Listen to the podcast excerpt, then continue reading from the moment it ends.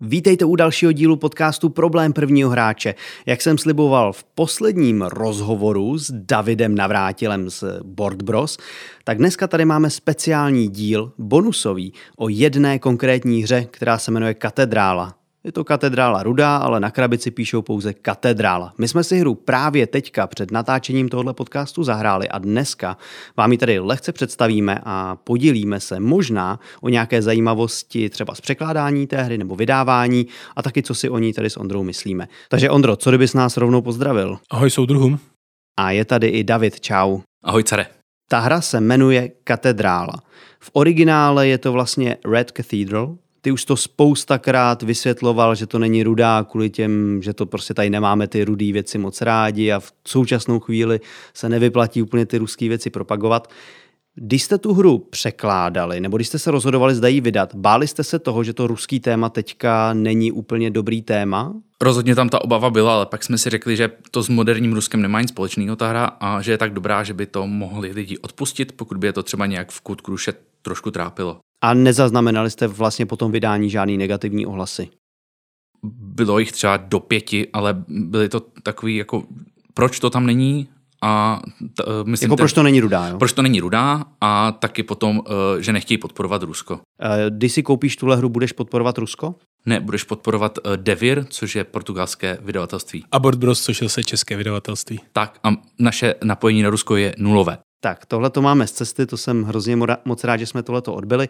Prosím tě, Davide, jsi schopný nám ještě rychle takhle z hlavy říct, kdo je autorem třeba hry? Je to uh, Sheila Santos a Israel Sendero. Jsou to partneři a tohle je vlastně jeden z jejich prvních počinů a hlavně takový průlomový. Ta hra vyšla už před pár lety, nechci teďka z hlavy říkat, kdyby jsem si to nepřipravil, ale není to jako úplná novinka. Eh, kdy ty se k ní dostal? Já si myslím, že to bylo po SNu 2021, kde podle mě měla svoji premiéru, ale vznikla už někdy lehce předtím a tam o tamtu jsme si ji odvezli a začali testovat. Možná by bylo dobrý pro posluchače, kteří tu hru neznají nebo nejsou obeznámeni s tím tématem, udělat jako rychlý exkurs. Říkal, že to není současné Rusko, tak jaké Rusko to je?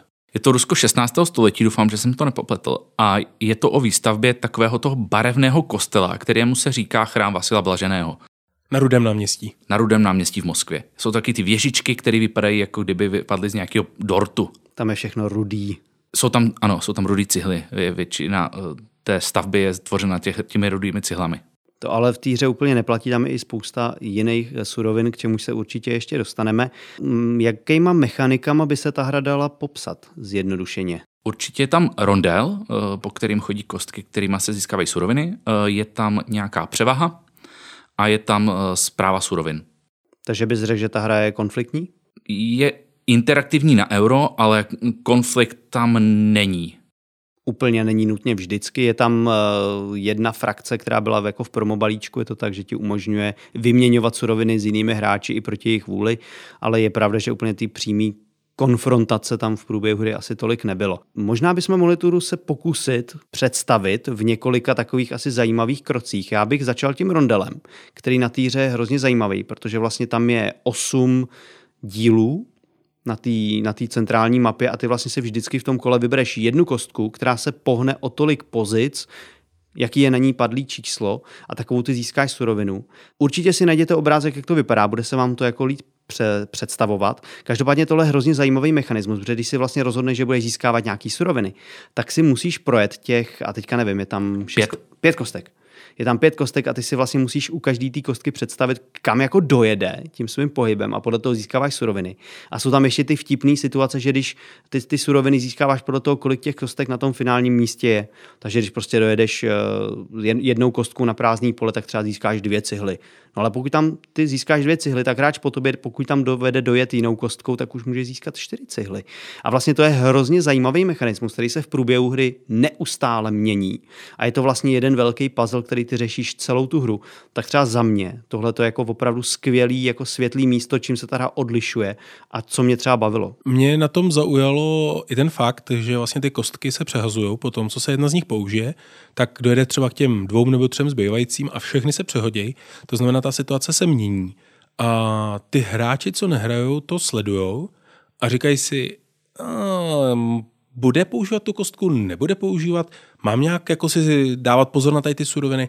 Zároveň to jakoby trošku simuluje nedostupnost některých surovin, protože jak se ten rondel neustále jako točí, tak se mi zdálo, že třeba z začátku jsme měli problém eh, nabrat určitý typ surovin, zase na konci hry bylo až moc a trošku to je takový, taková ta nestabilita toho trhu. Ono to tak nějak jako odpovídá té době, kdy se ty materiály scháněly prostě těžko podle mě na tu stavbu, což je možná věc, kterou zmíním jako v průběhu celého tohohle dílu, že vlastně ta hra, hra hodně navazuje na to téma kde vlastně opravdu stavíte ten chrám, stavíte ty základy, od základu stavíte, stavíte jako věže a tak dále a tak dále. Mně se hrozně líbí, že tyhle ty, to, to přehazování kostek si zmínil dost dobře, protože to je chytrý mechanismus v tom, že ono to vlastně funguje na obě strany. Ty se občas bojíš, že ti někdo něco přehodí, protože si chtěl tu kostku použít.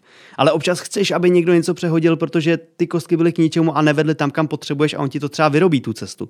Takže to vlastně neustále jako sleduješ a buď to se bojíš, anebo se těšíš. Jo? Takže to mi přijde skvělý. A nebo naopak toho využiješ. Já myslím, že jsem dokonce někdy jako šel k třem kostkám, aby se potom přehodili a trošku rozpohybovali ten trh, protože mi tam nic nevyhovovalo. Jasně, a přitom si po cestě vlastně získal trojnásobek suroviny nebo nějakého zdroje, eh, který třeba si nechtěl úplně primárně, ale tam se s tím dá pracovat, že dá se prodat, dá se různě směnit a radši si zaplnil inventář a rozbil tam nějakou patovou situaci. Ty zmiňuješ zaplněný inventář a to je další věc, která mě v té hře vždycky hrozně děsí. Tam je opravdu jako velmi omezený inventář. Říká, nevím, jestli na začátku můžeš mít 6 surovin a pak až je to těch 10. Jo a v té hře to vlastně funguje tak, že když máš plný, tak nemůžeš suroviny vyhazovat. Takže ty si jako nechceš nabrat 8 cihel, což teda mimochodem eh, tady Ondra na konci dělal, ale ty prostě nechceš mít 8 cihel, když je nebudeš mít kde použít, protože pak ti prostě budou překážet a nemůžeš si vzít jiný suroviny, než se těch cihel nějakým způsobem zbavíš, což teda jako v té hře určitě na to cesty jsou takže to mě vlastně taky bavilo, že sice tam tě to občas láká, když půjdeš sem, získáš hrozně moc dřeva, ale pak si říkáš, ty, ale já to dřevo vlastně nechci, já ho nemám kam dát. Tohle je tam podle mě skvěle vymyšlený, protože ne vždycky je spousta surovin vítězství. Někdy je lepší dostat jednu konkrétní, kterou potřebuješ, která ti pomůže zavřít hru nebo dokončit něco klíčového, než šest kusů něčeho, co pak stejně budeš muset tak spalit na to, aby se toho zbavil, nebo to nějak výhodně prodal, anebo s tím něco udělat. Takže uh, není to tam vždycky automaticky, hele, tady je pozice, která dá strašně moc zdrojů, musím tam mít, protože je to no-brainer. Ne, není, ne vždycky.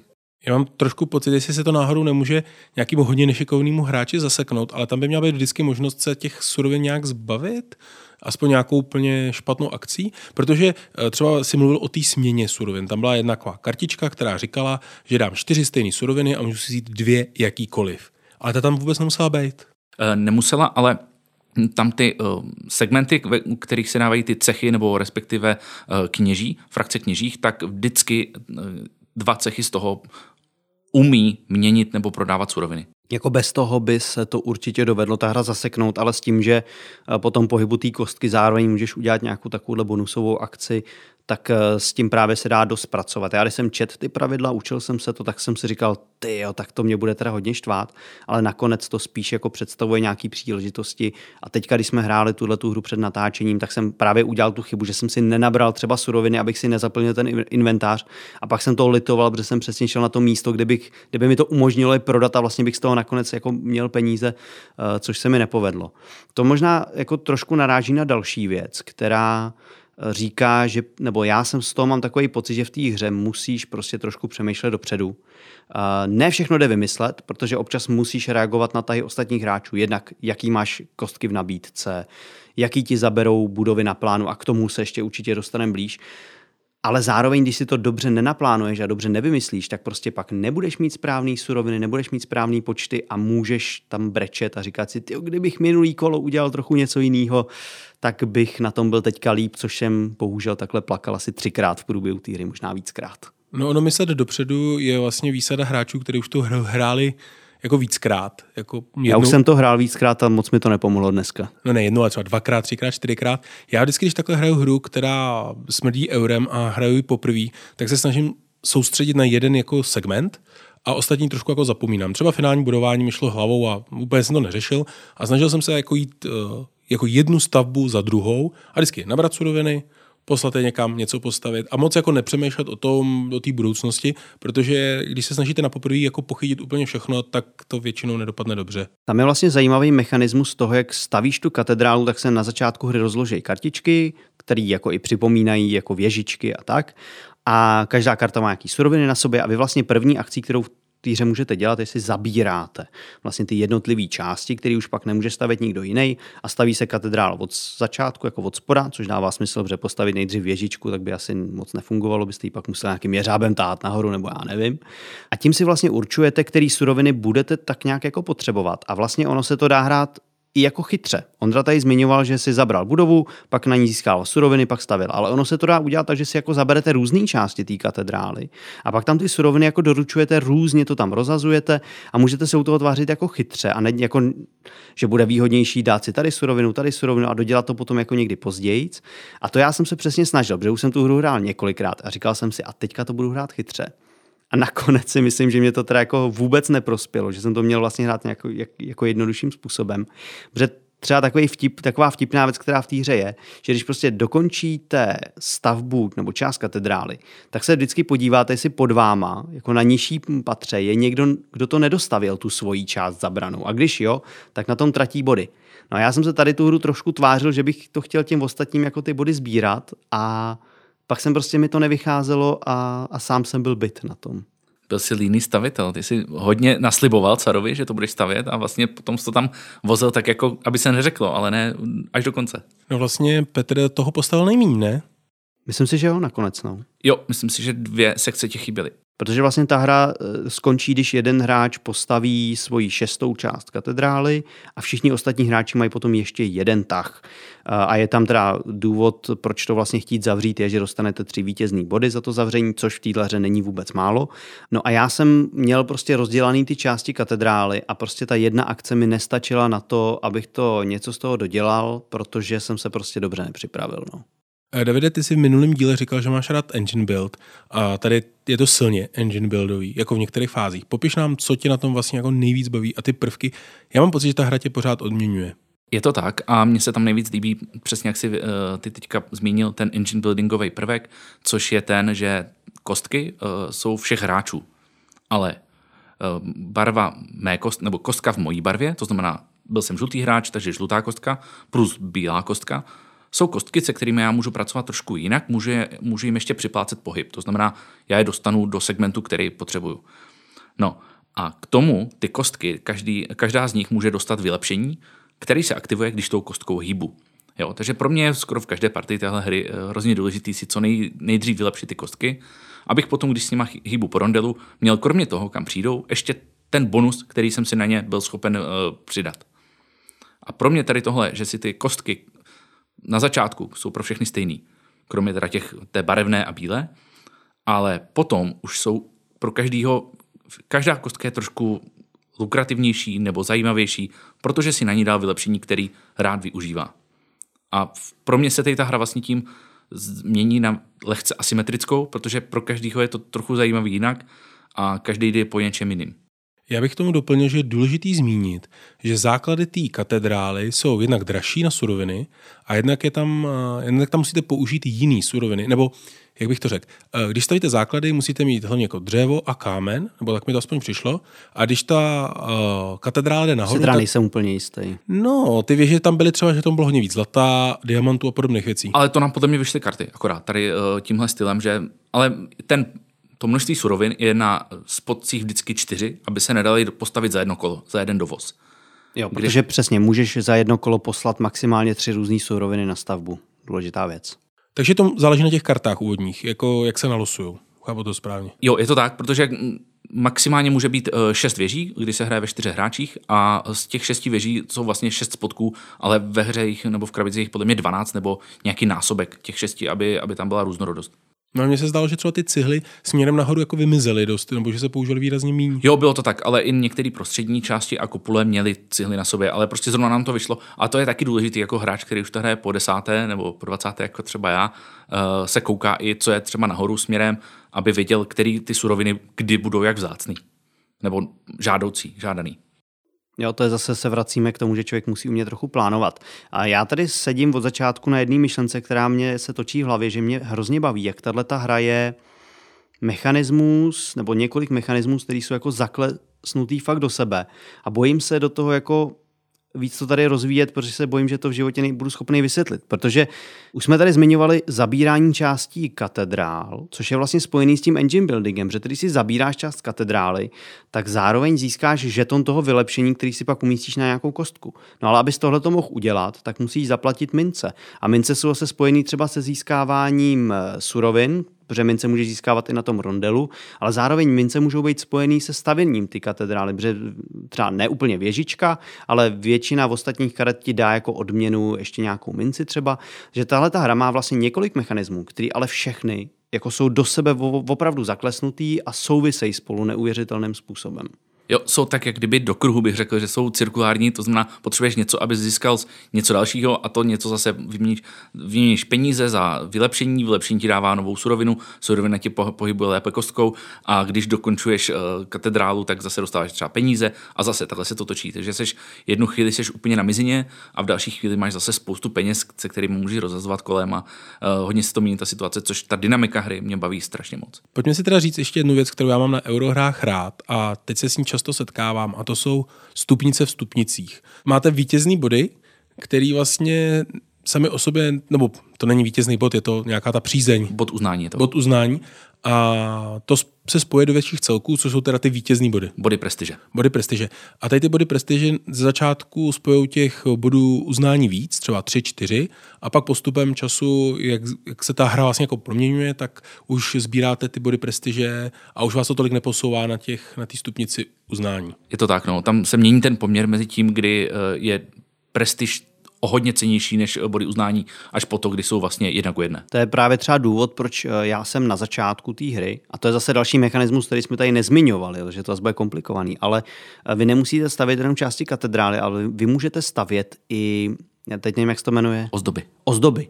A to jsou buď to dveře, okna, anebo věžičku nahoře, jaký kříž.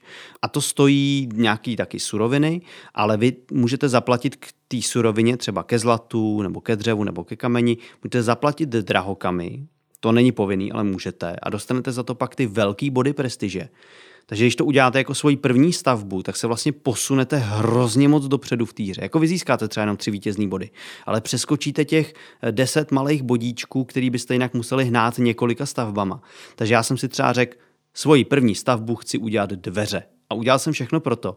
A teď se mi přesně stalo to, že nikdo nechtěl dokončit stavbu té základny dole, takže jsem ty dveře neměl kam postavit a prostě jsem musel sedět na těch surovinách a, a zase jsem byl jako tím zaseknutý. Ale to zase další věc, která jako do té skládačky pomáhá a funguje a je jako i zároveň dost interaktivní, že prostě seš závislý i na těch ostatních hráčích, co třeba dělají. Ale ne vždycky pozitivní, protože ty můžeš postavit uh, takhle vylepšenou ozdobu, ale vyplácáš si ji na konec hry, kdy tě se rozhodne v tom závěrečném bodování mnohem víc bodů. Tam jsem jako pochopil, že pak nastává takový mind game někdy kolem středu konce hry, kdy se říká, no jak já dostavím teďka jako vrch té věže, ale on tam prostě plácne ten kříž a bum prostě a co já s tím. To bychom asi tady teďka dlužili posluchačům krátký vysvětlení, jak funguje bodování na konci hry, protože to jsme myslím ještě vůbec neřekli, že vlastně se podíváme na ty věže, které tam stojí, na ty postavený, ne všechny musí být dokončený, spíš pravidla nebudou všechny dokončený a prostě každá věž bude mít nějakou hodnotu. Asi nemá cenu tady vypočítávat, jak, ale prostě vypočítáte hodnotu každý věže. Čím vyšší, tak tím víc a čím víc ozdobená, tak taky tím Přesně víc. tak. A potom se musíte podívat, kdo v ní má převahu. To znamená, kdo tam má nejvíc svého lešení, plus se tam počítají i ty ozdoby té vaší barvy. Takže kdo má převahu, tak získá nejvíc bodů, pak ten druhý získá polovinu, eh, ten další získá jako čtvrtinu a dál už to nejde? Nebo jde to? Vlastně jo, mění ne. se to vlastně až jo, jo. na osminu až toho čtvrtého hráče. Případně. A to už jsou teda hodně velký dropky. Jo, protože se všechno zaokrouhluje pořád, v každém kroku se zaokrouhluje dolů, takže to už se dostaneš potom třeba no na a bod. teďka tady jsou právě ty mind games, o kterých mluvil jako Ondra, protože já můžu ty dveře postavit na začátku a tím získám hrozně moc, jako přeskočím těch eh, bodů toho vlivu, nebo jak se to jmenuje. Když si to nechám nakonec, tak už mě to sice neposune tak rychle na té stupnici, ale zároveň si tím jako nechávám ten manévrovací prostor pro ovlivňování těch převah mnohem vyšší. Takže to je zase další jako věc na rozhodování, kterou v té hře jako mám. Jasně, nechává ti to ten no, taktický vlastně prvek nakonec, ale zase, když tam dáš brzo tu ozdobu, tak máš zase náskok a můžeš dřív dát najevo vědět všem ostatním, tahle věž je moje, ani to neskušejte, protože jste dvě komponenty pozadu. Já teda oceňuji, že do herních mechanik zapracovali v podstatě finální bonusové kartičky, které ve většině euroher najdete, ale zapracovali to přímo jako do jádra nebo do mechaniky do té hry, že vlastně nemáte nějaký další komponent, který musíte jako plnit a nalosovat si pro každou hru, ale už to zároveň zase souvisí s jinýma herníma prvkama v té hře. A to jako oceňuji, protože to, o čem jsme se teďka bavili, to závěrečné zhodnocení s těma ozdobama a tak dále, a tak dále, je vlastně jsou takový ty úkoly, které nakonec dost často rozhodnou o vítězi. Jo, můžou, můžou rozhodnout, eh, samozřejmě záleží, jak kdo byl rychlej s tím zbytkem. Eh, ne vždycky ten, kdo to dokončí první, tak, eh, tak vyhraje, ale jako v principu ta hra je i závod, takže je dobrý to nějak tempovat, vědět, jestli to může někdo zavřít za kolo, za dvě, za tři a podle toho se připravit, nasytlit si suroviny, anebo se pokusit právě ještě udělat maximum. Ta hra pravidlově není vůbec komplikovaná, ale má tam pár míst, u kterých se občas nováčci můžou trochu zaseknout. Jednak je to eh, při stavění třeba právě těch oken, dveří, tak tam je občas pro ně komplikovaný pochopit, že se tam vlastně doručuje nějaká ta surovina a potom nějaký kameny, který to můžou bodovat víc. Eh, normálně suroviny můžeš hodit na ten herní plán jako ani nedodělat tu část, oni tam budou ležet do té doby, než to doděláš. Tohle to se musí dělat jako najednou, protože to tam na tebe nemůže čekat. A jsou tam jakoby takovýhle eh, drobnosti nějaký, který to můžou těm úplným nováčkům, nebo úplným nováčkům bych to asi nedoporučil, ale jinak teda není těžká i pro nějaký rodinný hraní, který mají s hrama. Ale i pro nějakou rodinu, která má s hrama zkušenosti, to tady podle mě přístupný je. Je tady ale pár drobností, které by jim ještě mohly vadit jako dalších. Třeba věc, která tam eh, je, že vlastně ty můžeš poskočit dolů o jeden celý ten velký vítězný bod, ten bod prestiže a získat tím dvě mince. To je situace, která tě může zachránit, protože občas prostě potřebuješ nějaký peníz a nemáš ho a fakt by ti pomohlo, kdyby ho měl, tak to můžeš udělat. Ale zároveň se to dá jakoby, ne, asi to není dobrý slovo zneužívat, ale jo, občas zneužívat, že ty víš, že se budeš hýbat o ty velký body prestiže nahoru, tak se dropneš na ten poslední, protože tím vlastně nic nestratíš, ale získáš tím dvě mince a pak se hýbeš nahoru. A to už je zase jako koncept, který těm neúplně kovaným hráčům bude připadat jako zvláštní, jo? že to není prostě prvek, který by jako automaticky dával smysl, tak třeba to si říkám, jestli to v týře muselo být. Asi jo, testovali to, že asi to tam být muselo, ale mně to třeba přijde trošku zvláštní. Mně to přijde, že mincí je nedostatek a tohle to byl jeden způsob, jak je hráčům dostat. Prostě trošku... Ty jsi končil asi s deseti mincema. No, protože jsem to tam úplně strašně nakombil, ale to je dobrý, že to zmiňuješ a trošku mi nahráváš na to, co jsem chtěl říct, že pro začínající hráče nebo ty, co to hrajou poprvé, se vlastně děje dost věcí naraz mm-hmm. a vy najednou máte spousta kostek, koukáte na ně a, a dá, dostat to do hlavy je opravdu, já můžu jít tamhle, teď to proměním a na konci hry úplně jako extrémně, je tam spousta uh, vlaječek, je to třeba strašně náchylný na to, ty jsi hrál za červený, což bylo velice jako já vždycky hraju za červený. Red move, eh, ne red, jako krysí uh, move, protože já hraju za červený a tudíž celou dobu jsem se byl zmatený, říkal, já teď stavím tu, ne, to, to, je vlastně, to je vlastně, to je vlastně kolega. Jako, je se to tam opravdu hodně a to si myslím, že může být náročný pro nováčky. Prosím tě, Davide, pověs mi, s kým jsi to testoval a kdo na to jak reagoval? Jako, jaký jsou extrémy jako na opačných stranách toho publika? Nějaký opravdu až děti a, a nebo nějaký jako hardcore hráči? Uh, to rozpětí nebylo tak široký, jak, by asi, uh, jak bychom si asi představovali, ale zkoušeli jsme to s hráči, kteří jako nehledují úplně jako strategickým hrám, takže jsou to spíš uh, emery kdybych to zjednodušil. A pro ty to bylo lehce obtížný pochopit, že tam je hodně těch souvislostí, že se tam ty věci spolu propojují a že těch možností v každém kole, byť máš tři akce pouze, nebo jednu ze tří akcí vybíráš, tak i tak se k tomu váže dalších spousta podakcí, možnosti přesně dropování těch bodů, tak pro ty to bylo trošku jako komplikovanější, ale pro minim, alespoň průměrný euraře nebo eh, hráče, kteří hodují průměrně náročným eurohrám, to bylo úplně v pohodě. Pro ty to bylo jako okamžitě a velmi intuitivní. Musím říct, že při učení tom jsem s tím ne- neměl nikdy problém. A děti a manželky? Na dětech jsem netestoval, ale manželka úplně v pohodě. Ta, ta jako mě dlouho v tom porážela, až chvilku tu hru dostala vlastně uh, pod čáru, ale nakonec vystřelila nahoru. Já teda musím potvrdit, že moje žena to taky se mnou hrála a taky to bavilo. Ale na začátku si myslím taky, že tam měla občas trochu problém, přesně ty jednotlivé detaily, dropování bodů a tak, že toho taky na ní bylo hodně. Každopádně je tady jedna věc, u který si jako nejsem vůbec jistý. Ta hra se dá hrát ve dvou, bavilo nás to, ale není tam úplně rozvinutý ten potenciál toho bojování o ty věže, ztrácení bodů, když to dostaví někdo na tebou dřív než ty. To tam prostě v té hře dvou hráčů jako skoro není. A to, ta přetahovaná je prostě asi taková, jako byste čekali přetahovanou dvou hráčů. Ale zároveň u těch eh, čtyřech hráčů tohle funguje jako výrazně líp. I v těch třech je to vlastně docela dobrý. Ale u těch čtyřech hráčů už zase mám trošku problém s tím, že docela už nějakou dobu čekáš na tah. Obzvlášť v pozdějších fázích hry, kdy tam ty kostky ti toho můžou nakombit jako docela dost. Ale zároveň ty nemáš podle mě úplně, obzvlášť těch čtyřech, takovou šanci si vymyslet ten tak dopředu a pak ho jenom udělat – protože jsi strašně moc závislý na tom, jak ti ta konstelace těch kostek jako přistane na začátku tvýho tahu. A opravdu hráč před tebou tu plochu může tak změnit, že tvůj tah bude úplně jako v háji. Já mám tu hru nejradši ve třech, rozhodně. Uh, tam mně přijde přesně ideální poměr mezi tím, kdy uh, rána může přijít ze dvou stran, co, co, co se týče zabrání třeba kated, té části katedrály ozdobou. A zároveň ta rychlost je ideální a dost často se stane, že vím, že ti hráči přede mnou nepůjdou po rondelu, takže já si ho na něho můžu klidně koukat a připravovat se.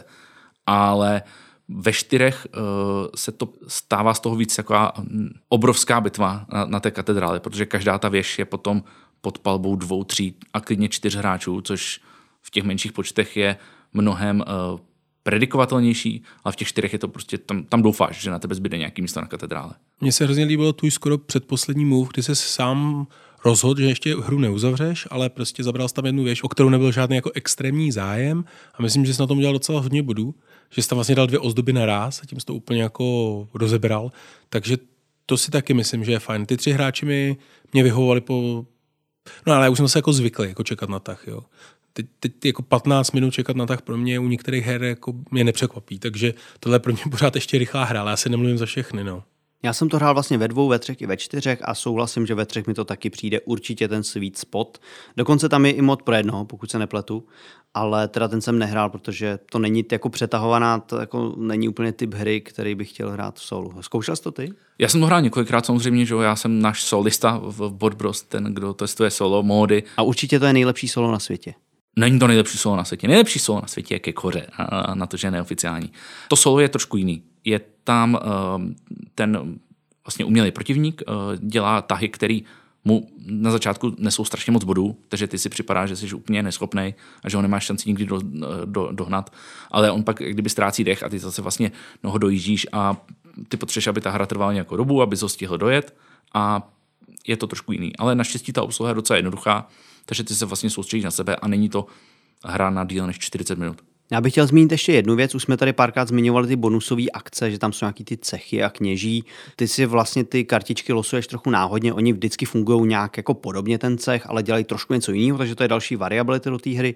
Ale mi teda mrzí jedna věc. Já už jsem několikrát hrál s promobalíčkem zlodějů, který vlastně nahrazují ty kněží. Je to tak? Vždycky nahrazují kněží? Ano, vždycky kněží. No. A je to za mě lepší s tím, protože ty kněží jsou vlastně trochu nudný. Oni ti vždycky dávají jeden vítězný bod a pak eh, bodujou něco, co už máš postavený. Nepřijde mi to zajímavý, jako nepřidává to do té hry žádnou interaktivitu, prostě ti řeknou, hele, tady máš bod a příště máš možná dva body a je to taková nuda. Ty, ty zloději tam přidávají to, že si jednak můžeš za peníz aktivovat nějakou kostku na tom plánu, což zase ti jako jasně, rodině, která není zvyklá na složitý hry, to ještě víc zavaří, ale těm hráčům to přidá zase další vrstvu trošku těch možností, takže to mě se vždycky líbilo. A im, ani mi nevadila ta interakce formou vyměňování, že prostě vezmeš jednu surovinu, dáš ji někomu a vezmeš si za to jinou. A protože ten hráč jako jasně může ztratit surovinu, kterou fakt nutně potřeboval a pak je to mrzutý, ale mně se přitom už několikrát stalo, že jsem sice přišel o něco, ale získal jsem něco jiného, co se mi vlastně taky hodilo. To, že jsem nakonec ani nebyl naštvaný. A teda za sebe bych řekl, že je velká škoda, že ty zloději nejsou v tom základu. A že tam jsou ty kněží a že bych to radši viděl třeba jako v obráceně. Že, a já třeba to promo k tomu nemám a teď mi to vlastně trochu mrzí, protože to promo je fakt dobrý.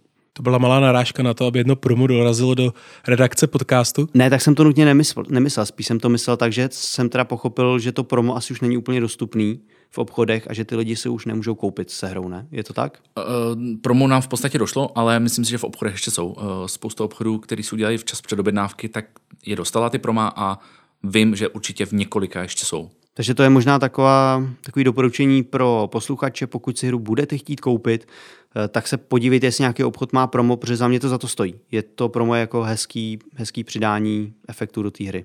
Já musím pochválit kompaktní krabičku, to je něco, co je super, vejde se vám to do kolaxu mezi dvě velké hry a ještě ušetříte trošku místa a ta krabice je narvaná obsahem a to taky vždycky potěší.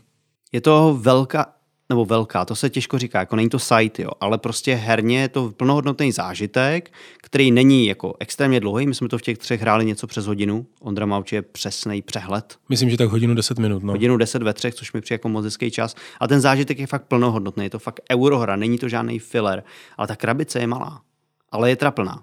Je, je fakt jako plná věcí, ale z toho mám jako radost, že to není spousta vzduchu.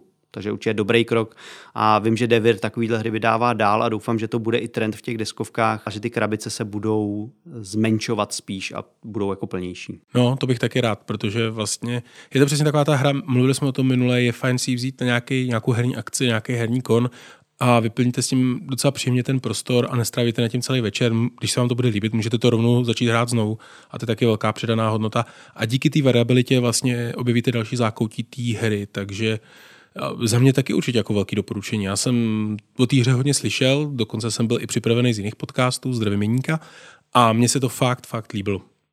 Mně se to také líbilo a zase bych to možná obloukem vrátil k tomu rozhovoru, kdy nám tady David říkal, že vlastně chtěli vydávat hry, které nikdo nevydal z nějakého důvodu a nechápali proč. Rudá katedrála nebo katedrála ve finálním názvu je podle mě takovou hrou, která tady nevyšla a asi to bylo opomenutí, byla to chyba a je dobře, že se to napravilo a že ta hra na tom trhu jako má místo. Já bych ji určitě doporučil a za mě teda palec nahoru. Za mě taky. Za mě taky. Výborně, tak eh, to byla hra Katedrál. Já moc děkuji, že jste poslouchali další díl takhle bonusový podcastu Problém prvního hráče.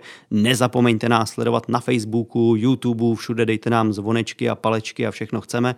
A budeme se na vás samozřejmě těšit u dalšího dílu, takže od mikrofonu se vám hlásí David. Ahoj. A samozřejmě taky Ondra. A je car. A já jsem Petr. Čau, čau, čau. Bum, bum, bum, bum, bum, bum, bum, bum.